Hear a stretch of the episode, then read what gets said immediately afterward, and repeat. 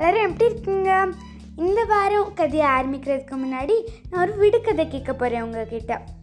அந்த விடுகதை என்னென்னா I'm light as a feather yet the strongest man can't hold me more than five minutes what am I அதுக்கு hint என்னென்னா I start with P and end with H I have six letters இதுக்கு உண்டான பதிலை நான் அடுத்த வாரம் சொல்கிறேன் கதையின் பேர் the pied piper of Hamelin ஜெர்மனின்னு நாட்டில் ஒரு அழகான ஊர் அதுக்கு பேர் ஹாம்லின். அங்கே இருக்க மக்கள்லாம் ரொம்ப சந்தோஷமாக இருந்தாங்க. ஆனால் திடீர்னு ஒரு பெரிய பிரச்சனை வந்துச்சு. அங்கே இங்கே அங்கே இங்கே பார்த்தாலும் எலிகள் கூட்டமாக இருந்தது. அந்த எலிகள்லாம் எல்லா சாப்பாடையும் தின்ன ஆரம்பிச்சிச்சு அவங்களாம் ரொம்ப பயந்தாங்க. நம்மளால் தூங்குனா அது கடிச்சு விட்டுடுமா? இல்லை நம்ம பிள்ளைங்களெல்லாம் கடிச்சு விட்டுடுமா?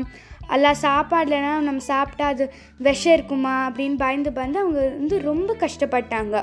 அங்கே இருக்க மக்களுக்கெல்லாம் இந்த பிரச்சனையை விட்டு எப்படி வெளியில் வரணும்னு தெரியல. அதனால இவங்கெல்லாம் மேயருக்கு மேயர்கிட்ட போய் இதை இந்த பிரச்சனையை சொல்லலான்னு நினச்சாங்க. எல்லா மக்களும் ஒன்றா சேர்ந்து மெய்யர் வீட்டுக்கு போனாங்க. அந்த மெய்யர் வந்து ஹாயாக ஒரு கண்ணாடி ரூமில் உட்காந்துருந்தாங்க அந்த மக்கள்லாம் சொன்னாங்க இங்கே உங்களுக்கே தெரியும் அது நிறைய எலிகள் கூட்டம் தான் இருக்குது. மக்களோட எலிகள் கூட்டம் தான் நிறைய இருக்குது. நீங்கள் தான் இதுக்கு ஏதாச்சும் ஒரு வழி பண்ணணும் அப்படின்னு சொன்னாங்க.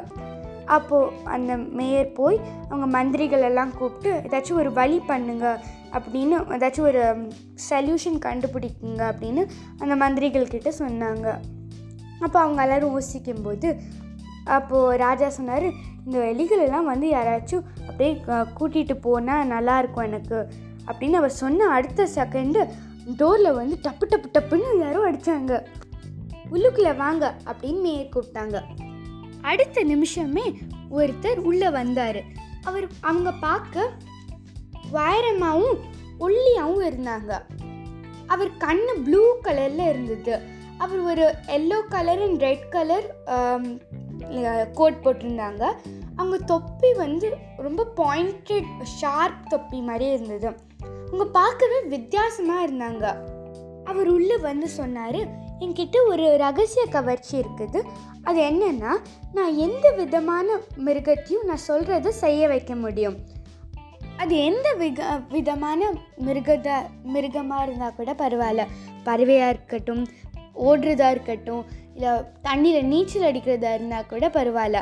நான் என்ன சொல்கிறேனோ அது செய்யும். மக்கள் எல்லாரும் என்ன? பைட் பேப்பர்னு கூப்பிடுவாங்க. அப்படின்னு நம்பிக்கையாக மேற்கிட்ட சொன்னார். அதை நான் பண்ணுறதுக்கு நீங்கள் ஆயிரம் வெள்ளி காசு தந்தால் போதும். நான் வந்து எல்லா எலிகளுமே துரத்திடுவேன் அப்படின்னு சொல்லுவார். அதுக்கு அந்த ராஜா சொல்வார் ஆயிரமா இவ்வளோ கம்மியாக கேட்குற நான் உனக்கு வேணால் ஐம்பதாயிரம் வெள்ளி காசுகள் கூட தரேன். ஆனால் அந்த எலிகளை மட்டும் துரத்திடு அப்படின்னு சொல்லுவார். உடனே பைப் பேப்பர் போய் அவரோட பைப்பை எடுத்து ஊத ஆரம்பிப்பார். அவர் ஊத ஆரம்பித்த உடனே ஆயிரக்கணக்கான எலிகள்லாம் வெளியில் வரும். அது ஒல்லியாக இருந்தது சில இது சில இது குண்டாக இருந்தது சில இது ரொம்ப வயசாகிடுச்சு அதுக்கு. அந்த மாதிரி எல்லா விதமான இதுக்கு எலிகளுமே வெள் வந்துச்சு. ஒயிட் பேப்பர் ஊதிட்டே நடக்க ஆரம்பித்தார் அவர் நடக்க நடக்க அந்த எலிகளுமே அவருக்கு பின்னாடியே வந்துட்டு இருந்தது. அவர் வந்து வெஸ்டர்ன் ரிவர் பக்கத்தில் போனார். அந்த ரிவர் பக்கத்தில் போயிட்டு அவரோட பூட்ஸை கழட்டி கீழே வச்சுட்டு அவர் தண்ணிக்குள்ளே நடந்து போயிட்டு இருந்தார்.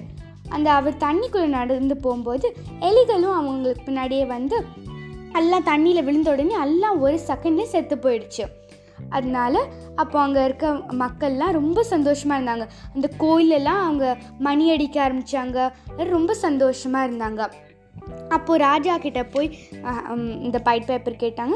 இப்போது நான் நீங்கள் சொன்ன வேலையை நான் பண்ணி முடிச்சிட்டேன். இப்போது நீங்கள் சொன்னது காசை நீங்கள் எனக்கு தரணும் அப்படின்னு கேட்பாரு ஆனால் அந்த ராஜா சொல்வார் நீங்கள் தானே இந்த ப அஹ், எலிகளெல்லாம் கொன்னுட்டீங்க. நான் அந்த அந்த தரேன் காசெல்லாம் தரேன் ஜஸ்ட் ஜோக்குக்கு தான் த சொன்னேன். இப்போ இந்த செத்து பொண்ணுலாம் திருப்பி வரவும் வராது. நான் திருப்பி தரமாட்டேன் அப்படின்னு சொன்னார். அப்போது பைட் பேப்பருக்கு ரொம்ப கோவம் வந்துச்சு. அவர் சொன்னார் என்ன நீங்கள் ஏமாற்றக்கூடாது நீங்கள் இப்போ என்னை ஏ- வந்து எனக்கு காசு தராட்டி வேறு விதமான என்னோட பைப்பை திருப்பி வேறு விதமாக ஊதி நான் வேறு ஏதாச்சும் பண்ணிடுவேன் அப்படின்னு சொல்லுவார். அப்போது ராஜா செல்வர் நீ என்ன எங்களை மிரட்டினா நம்ம பயந்துருவோம்னு நினைக்கிறியா?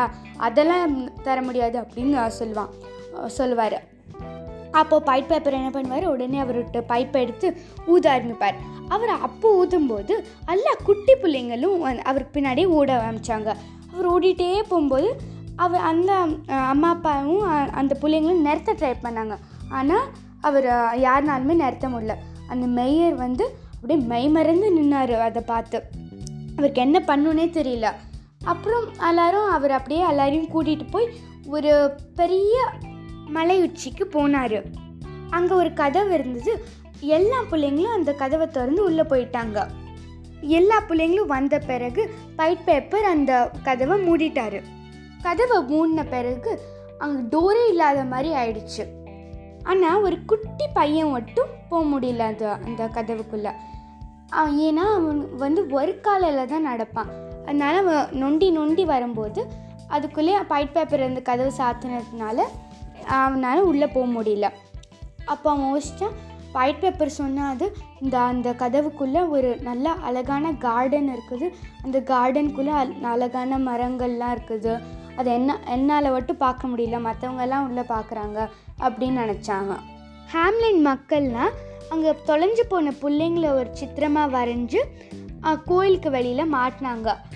அவங்க மாட்டிட்டு அந்த கோயில் இருக்க தெரு ஒரு பேர் பைப்பர் ஸ்ட்ரீட் அப்படின்னு வச்சாங்க. அன்னைக்கு அவங்கெல்லாம் ஒரு நல்ல பாடம் கற்றுக்கிட்டாங்க அவங்க நம்மலாம் ஒரு ப்ராமிஸ் சொன்னால் அதை கீப் அப் பண்ணும். நம்ம சொல்லிட்டு நான் பண்ண மாட்டோம் அப்படின்லாம் சொல்லக்கூடாது. ஸோ இதுதான் அவங்க கற்றுக்கிட்ட பாடம். ஓகே ஃப்ரெண்ட்ஸ் உங்களுக்கு இந்த கதை புரிஞ்சிருக்கும்னு நினைக்கிறேன். இன்னைக்கு நான் கேட்ட விடுகதைக்கு நீங்கள் பதில் கண்டுபிடிச்சி வைங்க. நான் அடுத்த வாரம் நான் பதிலாக சொல்ல போகிறேன் ஓகே பாய் பாய்